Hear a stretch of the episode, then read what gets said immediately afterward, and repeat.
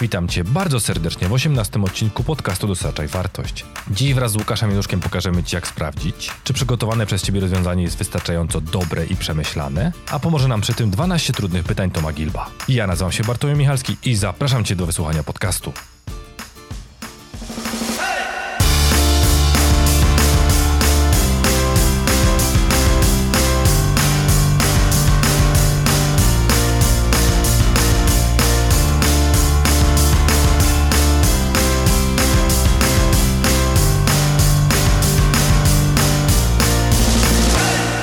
Dzisiaj porozmawiamy sobie o 12 trudnych pytaniach Toma Gilba. A czemu to jest potrzebne narzędzie i czemu warto o tym wspomnieć? Załóżmy taką hipotetyczną sytuację, że wasz pracownik, współpracownik wpada na genialną strategię, na nowy pomysł, przychodzi do was i słuchaj, mam lepsze rozwiązanie, zaimplementujmy je albo wybierzmy je, na 100% będzie lepiej. I tu warto w tym momencie go zastopować i zastanowić się znowu nad jego definicją słowa lepsze. I żeby to nie był taki obrazek bardzo hipotetyczny, to załóżmy, że mój pracownik żółw wpadł na pomysł, żeby przenieść swoją działalność, swoje szkolenia, które do tej pory prowadził stacjonarnie, do internetu. Żeby ułatwić sobie sprawę, odcinamy się kompletnie od tak zwanych aspektów finansowych i zastanówmy się, czy jego propozycja jest lepsza warto mieć takie narzędzie diagnostyczne, które pozwoli nam stwierdzić, czy warto w ogóle iść w tym kierunku, dlatego że dana strategia, tak jak przed mnie z nią żółw, może być po pierwsze nieprzemyślana, niegotowa, mógł ją wymyślić na szybko i stwierdzić, o kurde, to jest kolejna i będzie nas bombardował kolejnymi i kolejnymi, więc warto po prostu na bardzo podstawowym poziomie i bardzo szybko odsiać tę informację, odsiać tę strategię i stwierdzić, czy w ogóle jest warta naszej uwagi, czy mamy wszystkie wystarczające informacje, żeby podjąć odpowiednią decyzję. Tak, a z perspektywy pętli OODA znajdujemy się w tej chwili w D, czyli decide. Możliwość określenia, czy mamy wystarczającą ilość informacji, żeby być w stanie sensownie podjąć decyzję. I czego nie wiemy z perspektywy ryzyk. Tak jak kiedyś powiedział Tom Gill w jednym ze swoich wykładów, ludzie tak naprawdę mogą nie mieć pełnych informacji, mogą nie mieć rzeczywistej wiedzy na temat proponowanych przez siebie strategii, nawet nie wiedzieć o celu swojej strategii, a jak ich przyciśniemy, to po prostu się przyznają i zaczną nisonizowo poruszać się po bym powiedział, płaszczyźnie faktów, czyli czymś, na, na, na, czym naprawdę nam zależy. Bo fakty to jest coś, co w inżynierii jest w stanie pomóc nam podjąć decyzję, w przeciwieństwie do opinii. 12 pytań jest tak naprawdę checklistą. Przejście przez tą checklistę pozwoli nam określić, czy rozpatrzyliśmy różne aspekty propozycji, którą mamy. Czy rozpatrzyliśmy rzeczy, które mogą sprawić, że nasza propozycja się uda albo zatonie. Więc to koncepcyjne narzędzie jest pomocne między innymi w tym, żeby móc określić, czy o, o co zapytać, co wiemy i czego jeszcze nie wiemy.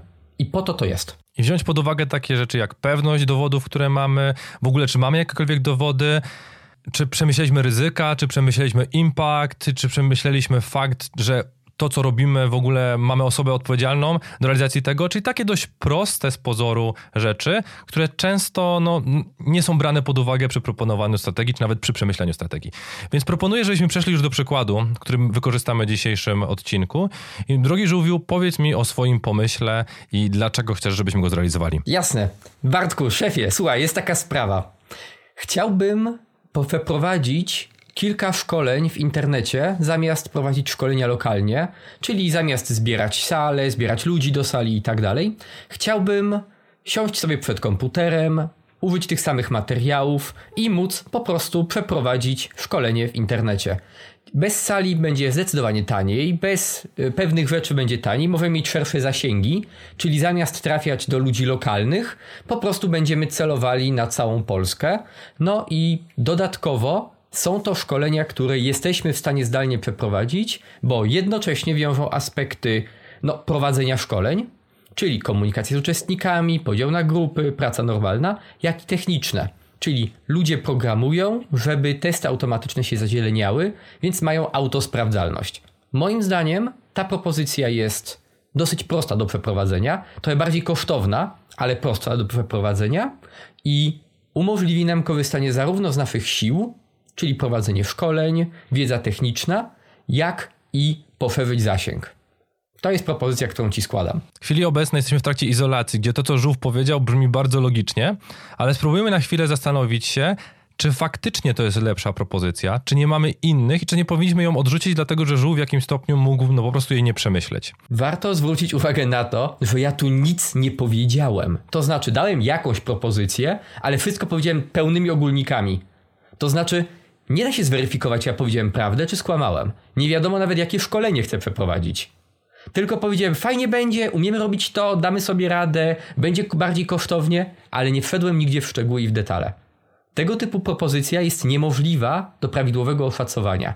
I teraz możemy przejść przez trudne pytania, żeby znaleźć co i jak. Pierwsze pytanie na temat liczb, czyli dość proste, bo brzmi, dlaczego to nie zostało jeszcze skwantyfikowane? Nie skwantyfikowałem tego, to znaczy to. Tutaj musimy jeszcze jedno wziąć pod uwagę. Czym jest to w wypadku tego konkretnego szkolenia lub przejścia do internetu? W chwili, w której powiedziałem, że jest to bardziej kosztowne, to to jest miejsce to do kwantyfikacji. Więc czemu powiedziałem, że to jest bardziej kosztowne? I o ile? Dlaczego tego nie policzyłam? Nie policzyłem tego, bo do tej pory nie prowadziłem jeszcze bardzo wielu szkoleń zdalnych. W związku z tym nie mam dostatecznej ilości próbek, żeby to być w stanie zmierzyć. Na stan aktualny, kiedy nie mam bardzo wielu szkoleń zdalnych za sobą, potrafię powiedzieć, że czas na przygotowanie jest około 40 do 50% większy. Ponieważ muszę zabezpieczyć się przed wieloma rzeczami, które mogą pójść nie tak, czy to technologicznie, czy przez kilka innych aspektów i rzeczy. Jak będę miał odpowiednią ilość próbek, gdy zrobimy kilka prototypów, będę w stanie policzyć, o ile dłużej to wszystko zajmie. Z perspektywy korzyści finansowych, nie potrafię też określić, jak to będzie wpływało na zwrot z inwestycji, ponieważ nie wiem, czy zdalne szkolenia y, sprzedawane powiedzmy szerzej na rynek będą ogólnie jako pula tańsze czy droższe.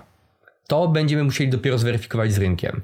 Więc w tej chwili ta oferta wygląda tak, że więcej czasu trzeba się przygotować, trzeba nad tym popracować i może być trochę mniejszy zwrot z inwestycji. To, co stara się pokazać żółw, to że staramy się znaleźć w wypowiedzi żółwia rzeczy, które powinny być tak naprawdę wartościami tańsze, lepsze, gorsze, to są rzeczy, które mogą potencjalnie być jakimiś miernikami mówiącemu nam o tym, o ile lepsze, o ile tańsze i co te słowa znaczą. Czyli w momencie, w którym żółw nie byłby w stanie rozbić tego na konkretne wartości, nie byłby w stanie powiedzieć, czym one są, to znaczy, że no, pokazuje nam właśnie, że jedna rzecz jest piękniejsza od drugiej, ale to jest jego subiektywna opinia. Dokładnie tak. Co więcej, jeżeli nie potrafię rozbić tego na kawałki, to znaczy, że to nie jest przemyślane. To może pokażemy, jak to zastosować w praktyce. Jak można użyć tego w praktyce?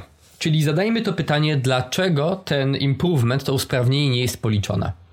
Wpierw rozbijmy na kawałki, czyli co to znaczy tańsze, co to znaczy lepsze, a następnie spróbujmy określić, jak można to zmierzyć. Być może możemy zmierzyć to już dzisiaj na bazie danych historycznych. Jeżeli nie, możemy zrobić jakieś estymacje czy jakieś przewidywania na bazie no, wiedzy eksperckiej i nawet wtedy można powiedzieć dłużej, krócej, więcej, mniej. Po prostu wiemy, że tu jest pewna niepewność. Potem po ewentualnym przeprowadzeniu będziemy w stanie sprawdzić, czy to się sprawdziło, czy nie, czyli czy to jest prawda, czy fałsz. To już pokazuje, czy osoba, która nam proponuje pewne rozwiązanie, przemyślała wszystkie osie zmian i wszystkie osie impaktu, na jakie będzie ta strategia miała wpływ. Jakbyśmy tak troszeczkę skoczyli do Impact Value Table, o którym pewnie wielokrotnie już mówiliśmy w trakcie podcastu, czy pisaliśmy artykuły, to jest właśnie pokazanie, jak dana strategia ma wpływ na wszystkie wartości, a mierniki, które w tym momencie są mają nam pokazać w jaki sposób, czy w jakim stopniu, że to jest przemyślane, odpowiadają nam na pytanie, czy ta dekompozycja, która powinna się odbyć, czyli rozbicie na te mniejsze części, faktycznie została zrealizowana i czy zostało to przemyślane. To samo pytanie już pokazuje, czy był odpowiedni wysiłek, żeby poszukać, na co wpływa nasza proponowana strategia, czy nasze proponowane rozwiązanie, a jeżeli nie, no to już mamy łatwy przynajmniej sposób do odrzucenia. Drugie pytanie jest na temat ryzyk, czyli ulubiona działka żółwia, czyli jakie są w ogóle ryzyka, jaka jest niepewność w zastosowaniu zaproponowanej w tym momencie strategii i skąd ona wynika lub skąd one wynikają, bo może być więcej niż jedno ryzyko. No i tu mnie masz. Powiedziałem na początku, że dzięki temu możemy złapać rynek w całej Polsce. Obiecałem złote góry potencjalne, no nie? A w praktyce jesteśmy rozpoznawalni i zdani przez pewne populacje tutaj na Śląsku. Ale to wcale nie oznacza, że ktokolwiek poza Śląskiem wie, że nasze szkolenia istnieją i to, co robimy, może istnieć. Czyli gdy ja powiedziałem możemy, wcale nie powiedziałem, że to się zmaterializuje. To może wymagać innego marketingu, to może wymagać nakładów na marketing, który może się zupełnie nie zwrócić. Drugi typ ryzyk, niezwiązanych z pozyskiwaniem klienta, to są ryzyka operacyjne. To znaczy, ok, czy ta wiedza, jaką mamy dzisiaj, w jakim stopniu ona przekłada się na prowadzenie szkoleń zdalnych? Tak, po przeprowadzeniu kilku tego typu rzeczy wiem już, co da się zrobić, w jakim stopniu, ale to wcale nie oznacza, że dla każdego typu szkoleń zadziała to tak samo dobrze. Czyli tu musimy to jakoś ufortyfikować i upewnić się, że nie zrobimy sobie ciosu w reputację. Trzecie ryzyko polega na tym, to akurat wynika z sytuacji, że w świecie, w którym mamy zagrożenie epidemiczne, większość firm przechodzi zdalnie. Więc dlaczego wybrać nas, a nie jakieś inne firmy? I te konkretne ryzyka nie, nie, nie możemy ich łatwo i bezproblemowo obsłużyć, nie rozpatrując zupełnie innych działań, innych niż tylko, a zróbmy sobie zdalne szkolenie. To jest dość istotne, co powiedział Żółw, dlatego że strategia mitygowania ryzyka oraz identyfikacja ryzyk jest istotna przy proponowaniu jakichkolwiek rozwiązań, bo pokazuje, że przemyśleliśmy nie tylko to w lokalnym rozumieniu, że jesteśmy tak zwanymi optymistami, wszystko widzimy na różowo, ale też zastanawiamy się, ok, co może pójść nie tak, a jeżeli coś pójdzie nie tak, co mogę z tym zrobić? Popatrzcie, Żółw ni stąd ni zaczął prowadzić zdalnie szkolenia. Okazało się, że Zoom przestał być bezpieczny, że Teamsy zaczęły się wywalać, bo wszyscy zaczęli korzystać z Teamsów i wszyscy zaczęli prowadzić szkolenia z Teamsów, więc przepustowość chmury Azura tak jakby no powiedzmy, że zmalała. I to są ryzyka, które nieuwzględnione mogą doprowadzić do tego, że wiarygodność żółwia przy prowadzeniu szkolenia no zmaleje do zera. Dlaczego? No bo nie będzie szkolenia, zostanie urwane w trakcie i co wtedy żółw zrobi? A już na etapie robienia strategii, przedstawiania tej strategii można pomyśleć, ok, a czy nie można tego zrobić inaczej? To znaczy na przykład jak inaczej? No właśnie nie wiem, ale jest takie ryzyko. A drugi aspekt tego punktu też jest dość istotny, dlatego że jeżeli przychodzisz do mnie z jakąś miarą, z jakąś informacją, z jakąś wiadomością, i nie jesteś jej pewny, to możemy przestrzelić o 100% w jedną stronę, o 100% w drugą stronę i nie jesteśmy w stanie kompletnie nic z tym zrobić, bo po pierwsze albo tego nie wiemy, a po drugie nie wzięliśmy, nie uwzględniliśmy tego jako ryzyko potencjalne. Więc to, że mi mówisz, że coś będzie lepsze o 60%, jeszcze nie jest związane z tym, że to wszystko przemyślałeś, Dlatego, że może to się okazać, że A, jestem pewny na 2%, czyli w tym momencie wiarygodność czegoś takiego jest bardzo mała. Jako kontrprzykład podam taką fajną informację. Wyobraźcie sobie, że dostajecie jakiś lek, który ma 100% działania jest gwarantowane wszystko, a mała gwiazdeczka napisana na dole, że możemy się mylić o 99%. Albo sprawdzone na szczurach. No ja bym wolał jednak to drugie, ale w przypadku takim, no ja nie ufam temu, skoro pewność tego, no jest ile? 1% sprawdzalności, bo 9, mogą się mylić o 99%. I to też świadczy o tym, że tak mamy wiedzę na temat danej miary, tak mamy wiedzę na temat danej wartości, ale ta wiedza no jest dość, bym powiedział, płytka lub jeszcze nie mamy tej informacji, bo tak jak powiedział Żółw wcześniej, w pierwszym punkcie, przy omawianiu pierwszego pytania, może potrzebujemy jeszcze czasu, żeby eksplorować, może próbujemy sprawdzić pewne hipotezy, które sobie postawiliśmy, ale w chwili obecnej ani nie mamy narzędzi, ani nie mamy pewności, czy nasze założenia są w 100% sprawdzalne. Jak tego użyć? W chwili, w której proponujemy jakieś rozwiązanie lub analizujemy jakieś rozwiązanie, to w tym momencie warto się zastanowić, co może pójść nie tak i jeżeli pójdzie nie tak, jak źle będzie. To jest to, o czym pisaliśmy wcześniej. Hipoteza 0, hipoteza 1, hipoteza minus 1, ale kwestia jest taka, że kluczem do tego jest, żeby nie wpakować się na sytuację gorszą niż jesteśmy w tej chwili. Bo jak Bartek słusznie przed chwilą powiedział, gdybym poszedł tak wesoło, a jolo, spróbuję, co mi szkodzi, nic nie mogę pójść nie tak, i się okaże, że nie przemyślałem tych ryzyk, to zrobienie fatalnego szkolenia online będzie straszliwym ciosem w reputację, a straszliwy cios w reputacji jest większym kosztem niż niespróbowanie zrobić tego szkolenia. Czyli w tym momencie nie mogę pozwolić sobie, żeby niektórych ryzyk nie obsłużyć. Bezpieczniej będzie nie przechodzić online w ogóle. Teraz warto tutaj wspomnieć, że tak samo jak w fizyce jest pewnik zwany zasadą zachowania energii, który nadal obowiązuje, tak w informatyce są tak zwane prawa Marfiego. Jeżeli coś może się zepsuć, to na pewno się zepsuje. Więc warto wziąć to pod uwagę, warto przemyśleć ryzyka i warto zobaczyć, w jaki ten sposób ryzyka wpływają oraz jakie jest ich prawdopodobieństwo. Bardzo użytecznym narzędziem w tym momencie jest macierz ryzyk, które pokazuje, jaki jest impact na nasz system danego ryzyka oraz jakie jest prawdopodobieństwo. Bo impact walnięcia meteoru jest o, duży na życie człowieka, ale prawdopodobieństwo dość małe. A są rzeczy, które są bardziej prawdopodobne i mają większy impact, które trzeba wziąć, zmitygować, bo inaczej no, sprzedamy coś, co szybko padnie. I teraz przechodzimy do trzeciego pytania bardzo płynnie, które pyta o wątpliwości. Czy jesteśmy pewni tego, co przekazujemy? A jeżeli nie, to dlaczego? Ja jestem pewny, że to się uda, aczkolwiek nie wiem, jakie będą koszty tego, żeby to się udało. Dlaczego? Po pierwsze, prowadziłem już zdalne szkolenia. To znaczy, mam już jakieś rozwiązania, mam już jakieś techniki, mam już jakieś pomysły, jak to można zrobić. Po drugie, zanim zrobiłem moje pierwsze zdalne szkolenie, przeprowadziłem online'owe sesje RPG. Takie, gdzie mamy współdzielenie ekranu, gdzie mamy kontrolę spotlightu, czyli kto mówi kiedy i to znaczy, że wpierw przetestowałem i sprawdziłem, w jaki sposób działa praca w grupach. Wpierw przetestowałem sobie to na sucho. Potem przed szkoleniem zdalnym siadłem z Bartkiem i przetestowałem narzędzia. Czy jak to działa w chwili, w której dzielę ludzi na grupy? Jak to działa w chwili, w której chcę ich zebrać razem?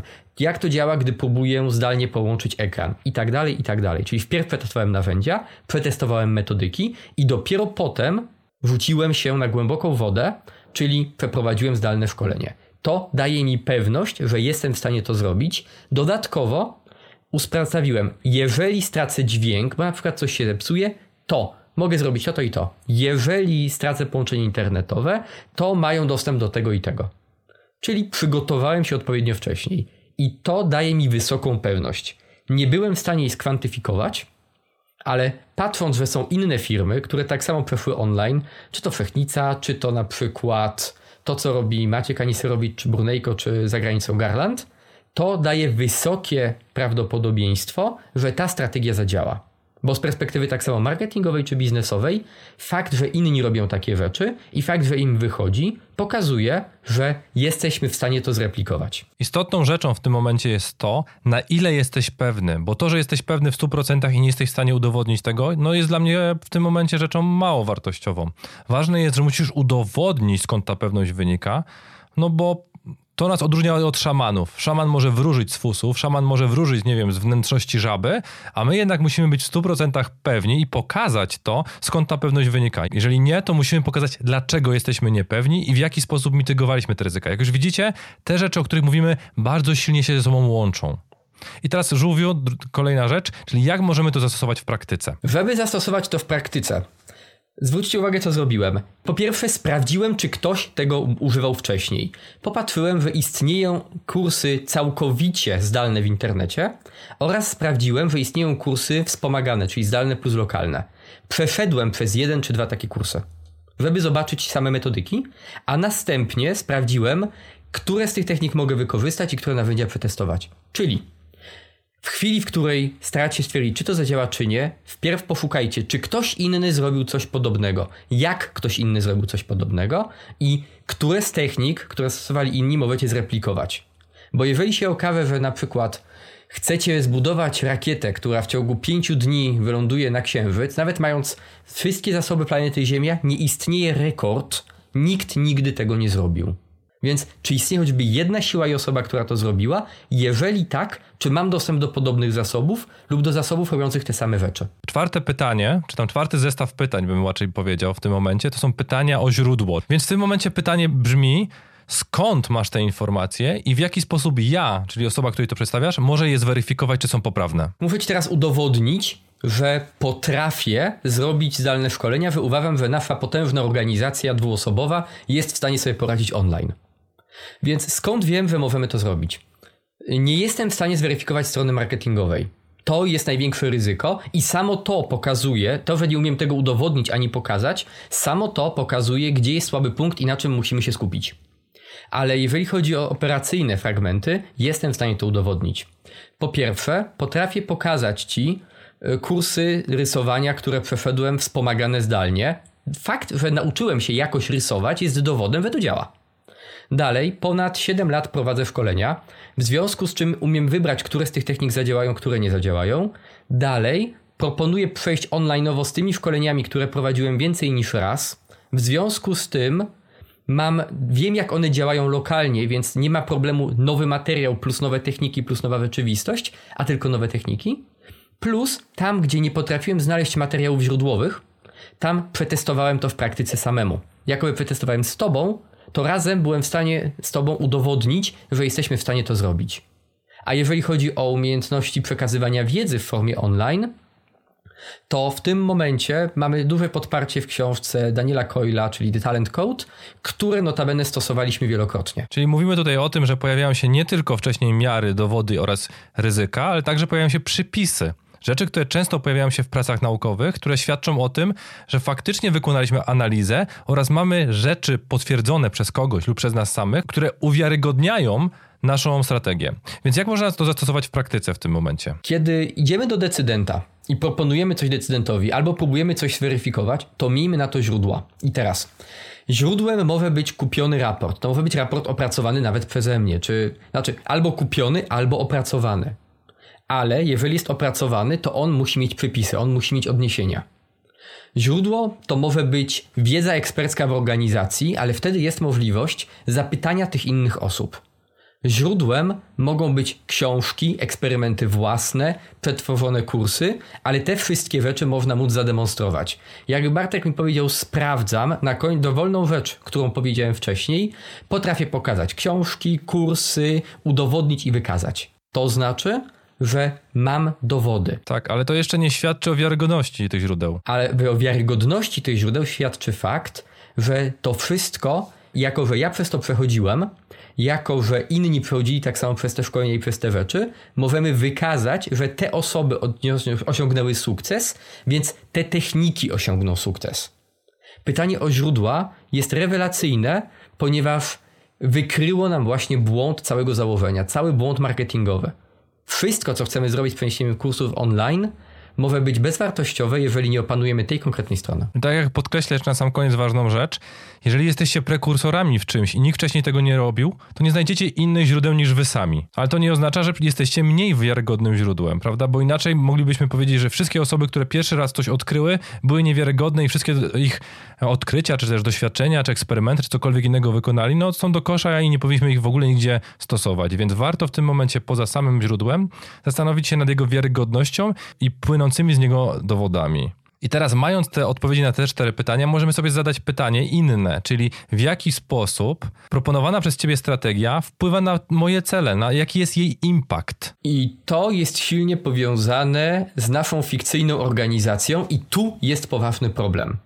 Jeżeli na przykład naszym celem było wyjść poza Śląsk, czyli po prostu, nie wiem, zwiększyć rozpoznawalność, to tutaj mogę uzasadnić, impact jest taki, że trafiając szerzej, budujemy możliwość trafienia do szerszej populacji, tak samo poza Śląskiem, czyli powiększamy pulę osób, co powoduje, że możemy robić bardziej specjalistyczne i niszowe szkolenia, zwykle bardziej specjalistyczne i bardziej niszowe oznaczają też lepiej płatne.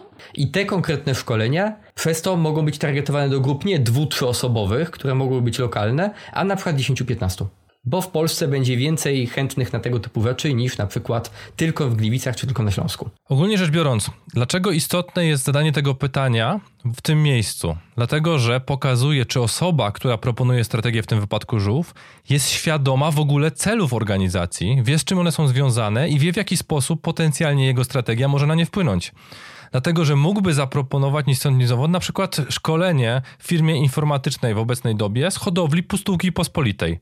Spełnia wszystkie cztery poprzednie rzeczy? Spełnia. Jest pewny swoich wyliczeń? Jest. Jaki to ma wpływ z celami firmy? No nie ma.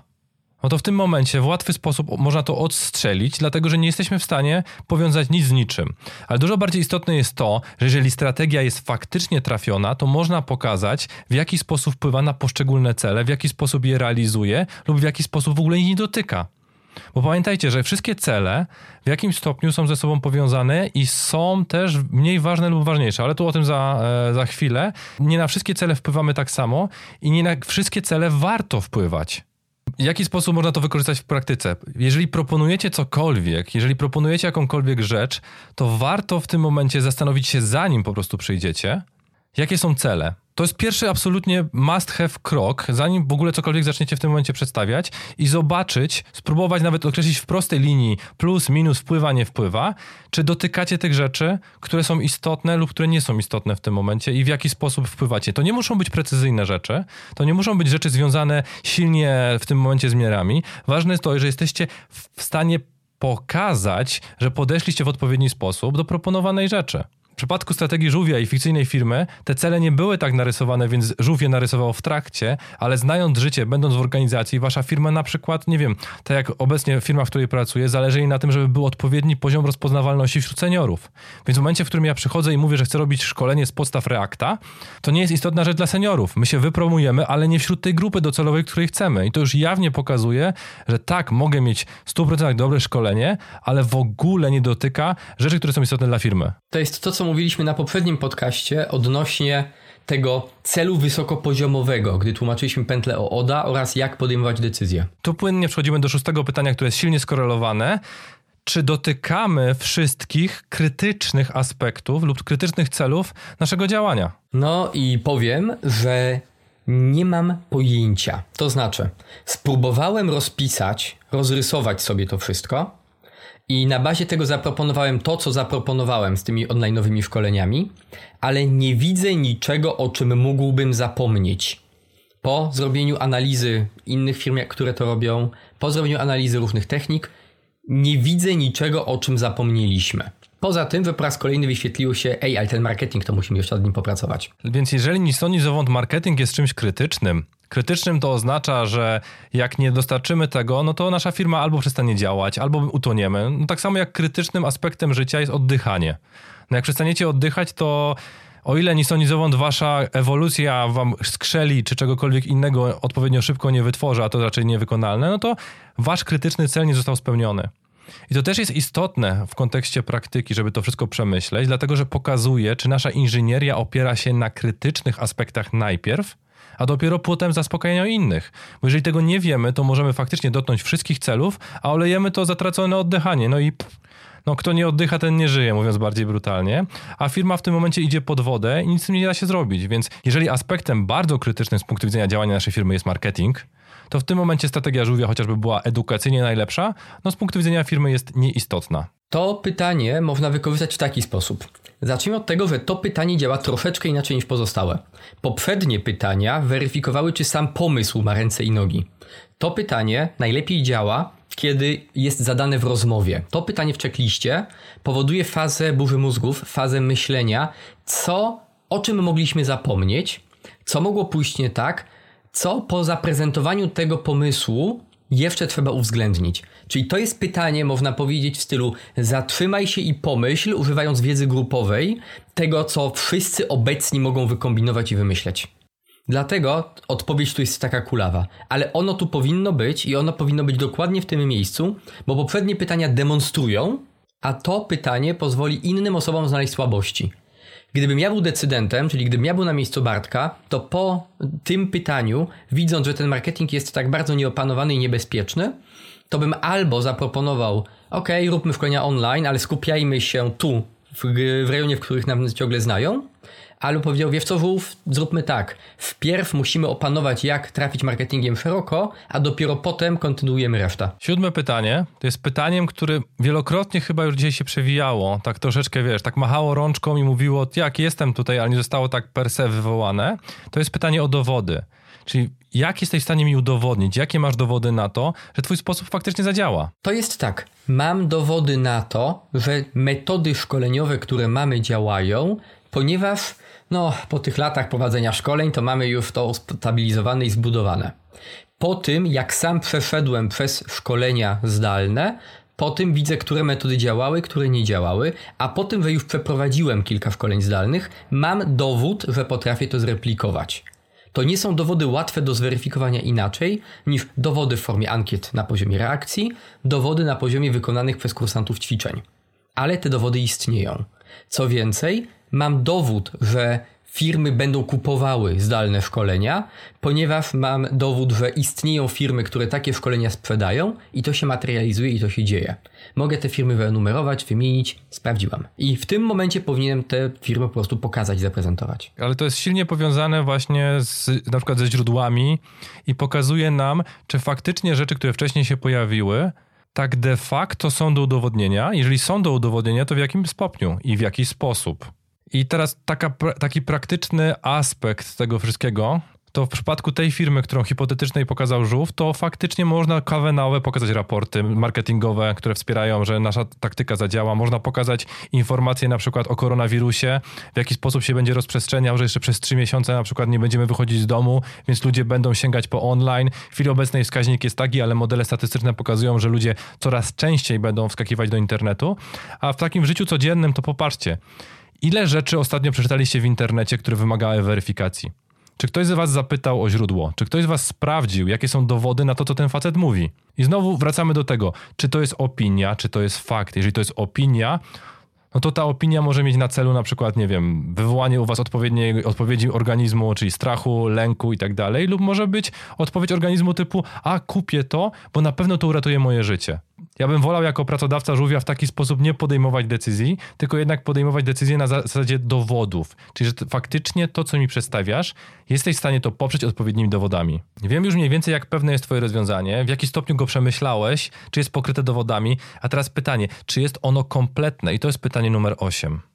Czy zrobiliśmy wystarczająco dużo według, nie wiem, naszych możliwości, według naszej wiedzy, na bazie tego, co faktycznie jest do wykonania? Czy to jest jakaś taka forma, nazwijmy to, częściowego rozwiązania, które wymaga dodatkowego drugiego, trzeciego, czwartego? Przyznam ze wstydem, że moje rozwiązanie nie jest kompletne. To znaczy, cały fragment operacyjny, jak prowadzić te szkolenia, jak dzielić w grupy, jak to robić procesowo, których narzędzi używać, czyli Wszystkie rzeczy, które już zawierają działania szkoleń online, są kompletne, ale wszystkie fragmenty w formie, jak pozyskać ludzi, jak im powiedzieć, co robimy, które szkolenia przewrócić najpierw i tak dalej, te są niekompletne. Odnośnie tego nawet nie, w danym momencie nie mam propozycji, co zrobić najpierw. To znaczy, że z perspektywy czysto technicznej. Całe to rozwiązanie w tym momencie jest wykryte jako fajnie by było gdyby, ale to nie jest decyzja, którą już można podjąć. No, czyli nasz aspekt pragmatyczny będzie dość prosty w tym momencie, bo pokazuje, czy osiągniemy cele lub czy osiągniemy cel od razu stosując daną technikę, stosując daną strategię, czy jednak musimy zrobić coś więcej, czy jednak musimy zrobić cokolwiek innego. Bo jednak zależy nam na tym, żeby wybrać czasami strategię, która szybko nas przybliży do celu, a czasami, żeby przybliżyć nas do celu bliżej, niezależnie od czasu wykonanego. To są różne parametry, różne potrzeby i w tym momencie takie rzeczy przy tym pytaniu powinny wyjść. I to są rzeczy, które warto zapytać biznes, bo jednak inżynierzy to nie są osoby, które w tym momencie powinny podejmować decyzje, co jest lepsze, co jest gorsze, tylko dostarczyć odpowiednie rozwiązanie do odpowiedniego problemu. Na początku podcastu powiedziałem, że nie będziemy brać pod uwagę finansów, ale Żółw już wielokrotnie wspomniał aspekt finansów dzisiaj. I w dziewiątym pytaniu zapytam, czy to rozwiązanie już jest rentowne, a jeżeli nie, to kiedy i jak, jeżeli nie, to dlaczego? Czyli czy robimy to, co przynosi największe korzyści finansowe najpierw? I odpowiedź brzmi tak i nie. To znaczy, to, to jest sam dowód na to, że trzeba to skorygować. Tak, operacyjnie możemy przeprowadzić szkolenia.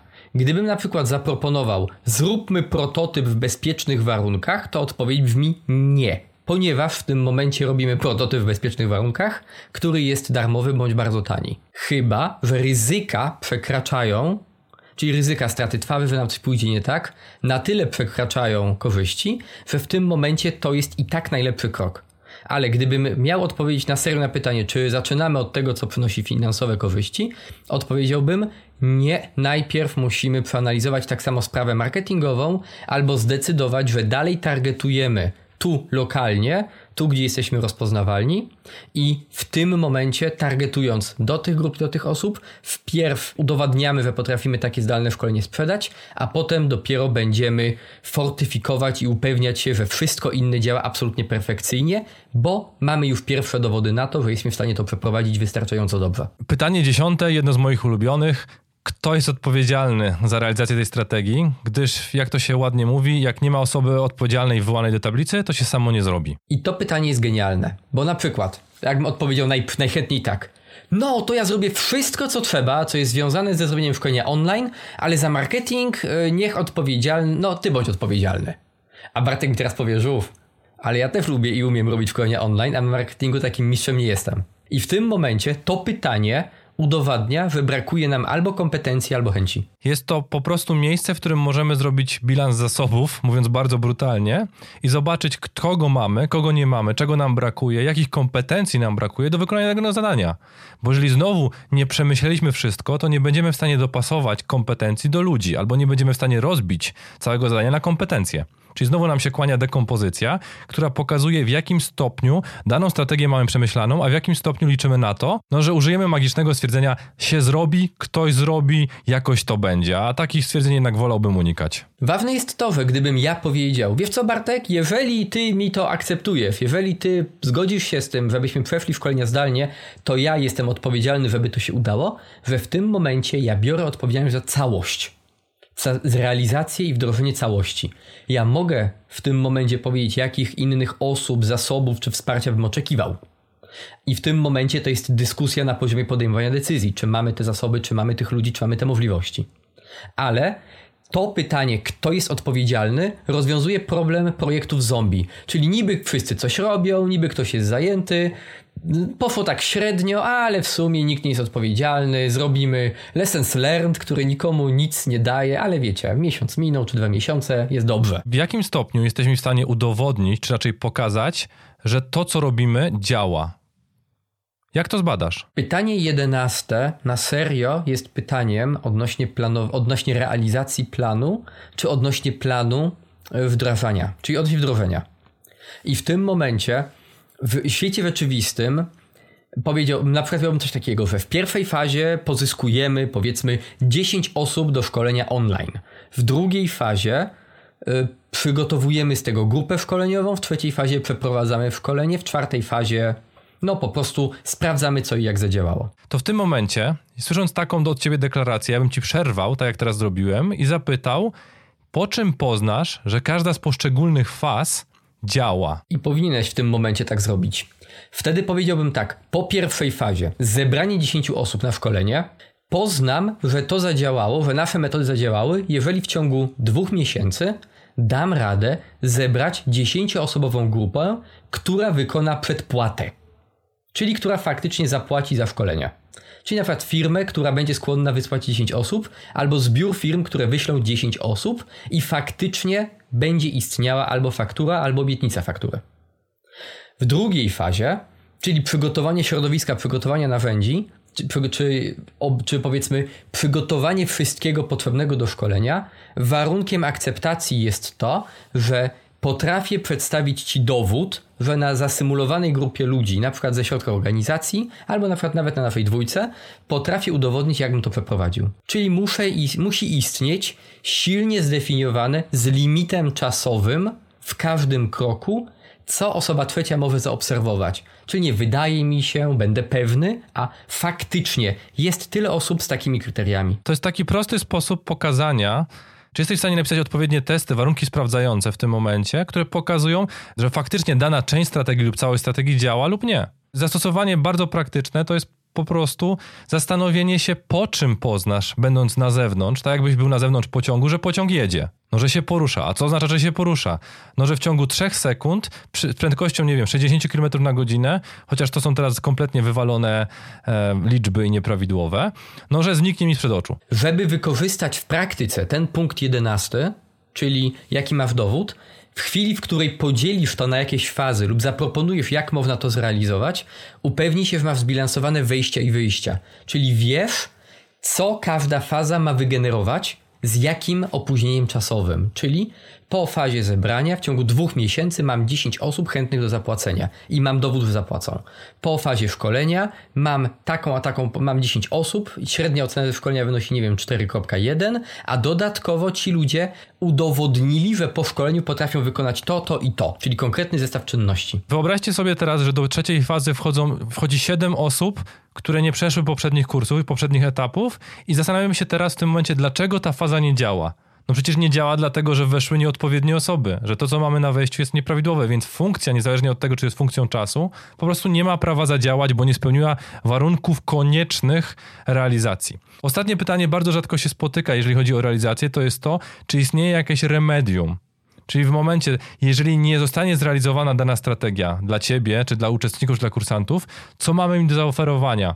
Że trochę przytoczę na przykład jakiś sposób realizacji tego, czyli implementacji tego pytania jest to, czy na przykład w momencie, w którym nie zrealizujemy twoich celów, nie nauczymy cię programować na przykład w reakcie, czy zwrócimy ci pieniądze? W sytuacji, w której prezentuję swój pomysł przełożonemu, ja Bartkowi, w tym momencie no cure, no pay oznacza co jestem skłonny postawić, żeby udowodnić, że to jest prawda. Czyli ok, nie uda się, więc co? W chwili, w której proponuję coś takiego klientom zewnętrznym, to jest w formie, jeżeli nie rozwiążę Twojego problemu, to w tym momencie czy zwracam Ci pieniądze. I jeżeli chodzi o szkolenia online, to jest bardzo prosta sprawa. I oczywiście, że jeżeli nie będzie wykonane to, na co się umówiliśmy, jestem skłonny zwrócić pieniądze. To jest standard w usługach online w chwili obecnej, w czym na co się umówiliśmy, to są obserwowalne wyniki, to są te dowody przez osoby trzecie. Nie są powiązane zawsze z zadowoleniem, ale z osiągniętym wynikiem. W chwili, w której ja prezentuję pomysł Bartkowi, bardzo trudno jest zmaterializować cure, e, no cure, no pay, bo w tym momencie, jako podwładny, no, nie mam jak tego zrobić. 12 pytań, które wam przedstawiliśmy, są dość proste z punktu widzenia zadania pytania, bo nie są one skomplikowane praktycznie. Możecie sobie je spisać na kartce lub ściągnąć ze strony internetowej, e, gdyż Tom Gilp je dostarcza w postaci gotowego praktycznie PDF-a, ale są dość istotne z punktu widzenia analizy i praktycznie otwierają wiele korytarzy, bo pokazują, czy przemyśleliśmy różne aspekty, czy wzięliśmy to pod uwagę, jaki to ma wpływ i tak dalej, i tak dalej. I ze strategii, która była dość prosta, mówiąca na przykład, że to szkolenie będzie lepsze, od razu pozwala nam szybko odfiltrować, na ile jest gotowe, na ile jest przemyślane, na ile jesteś w stanie udowodnić mi, że faktycznie jest lepsze i co to oznacza, a na ile takie po prostu rozwiązanie możemy od razu odrzucić, bo siedziałem na kiblu i na nie wpadłem. No takie rozwiązania pewnie nie jesteś w stanie udowodnić, bo nie przemyślałeś go odpowiednio dużo, ale może być przypadek taki, że faktycznie to zrobiłeś, ale pozwoli nam bardzo szybko, w bardzo prosty sposób, dlatego że praktycznie jedyne co jest wymagane po stronie biznesu, czyli osoby pytającej, to jest zadanie pytania.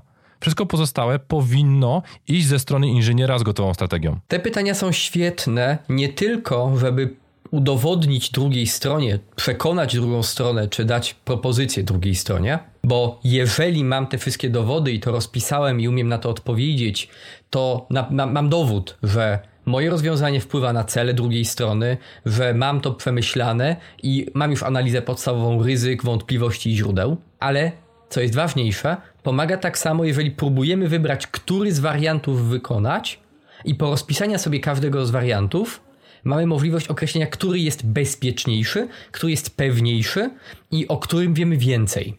Czyli pozwala nam na autodiagnostykę, jakie z działań, które zrobię, da mi więcej, da mi większe korzyści. Jest to uzupełnienie do Impact Estimation Table Teftoma Gilba i jest to bardzo dobre narzędzie, pomagające w podejmowaniu decyzji. Jest ciężkie, bo trzeba dosyć dużo pytań odpowiedzieć, ale ta checklista pozwala nam na określenie, czy większość kluczowych rzeczy mam już w miarę pokrytych i czy operuje w świecie fake newsów, czy faktycznych danych. Pozwala nam porównać dwie strategie na poziomie już bardzo podstawowym w kontekście przemyślenia. Nie musimy głęboko zanurzać się, żeby stwierdzić, że z dwóch strategii nie mogę podjąć decyzji, bo jedna jest niedopracowana, albo muszę wybrać tą, dlatego że ta druga jest niedopracowana. I to, co powiedział Żółw, taką dość fajną praktyką, jeżeli nie macie w chwili obecnej strategii do przetestowania tych 12 pytań, jest włączenie sobie odbiornika telewizyjnego, wzięcie jakiejkolwiek informacji i próba zadania tych samych pytań, które my zadaliśmy. Dlatego, że bardzo szybko możecie odsiać to, co faktycznie jest fake newsem, to, co nie jest poparte faktami, to, co ma wpłynąć tylko i wyłącznie na zbudowanie, że tak powiem, opinii was, nie wiem, wywołanie jakichś lęków czy jakichkolwiek innych aspektów psychologicznych, a nie skupia się na rzeczach, które faktycznie są istotne które faktycznie są poparte dowodami, źródłami. To odróżnia naukę, świat nauki, świat, w którym faktycznie trzeba się zaprzeć i udowodnić swoją rację i pokazać skąd ta racja wynika i otworzyć się na to, że ktokolwiek inny może powiedzieć, jak dzisiaj Żółw wielokrotnie powiedział, wiesz co, sprawdzam jak w pokerze. Czyli biorę, przetestuję, odtwarzam twój warunek, odtwarzam twój eksperyment, robię to wszystko i albo potwierdzam, albo wywalam, bo może czegoś brakować.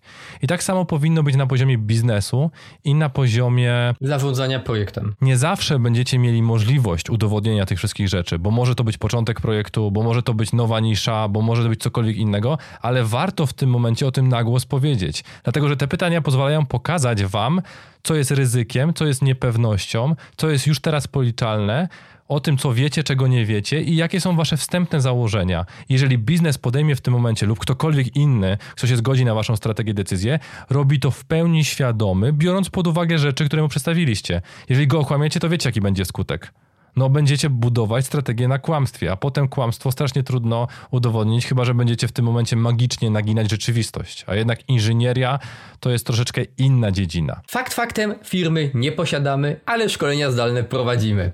I tym optymistycznym akcentem powiedziałem chyba wszystko, co powiedzieć tutaj mogłem. 12 trudnych pytań nazywa się 12 trudnych pytań. To są trudne pytania, które warto zadać, bo faktycznie mogą dużo obnażyć w naszym projekcie, mogą dużo obnażyć w naszej strategii i mogą pokazać, gdzie już w chwili obecnej są braki, zanim zaczniemy cokolwiek realizować. Dziękuję Ci, słuchaczu, za obecność. Miejmy nadzieję, że te 12 trudnych pytań okażą ci się użyteczne w jakimś stopniu, dlatego że pewnie nie wszystkie możesz wykorzystać od początku, ale warto trenować, warto je sprawdzać i warto zobaczyć, w jakim stopniu się sprawdzają i w jakim stopniu je rozumiesz. Dziękuję Ci, Żółwiu, dzisiaj za udział, tym razem bez kotów i bez miauczenia. Dzięki wielkie. I do zobaczenia w kolejnym odcinku, więc dzięki jeszcze raz i cześć. Cześć, cześć.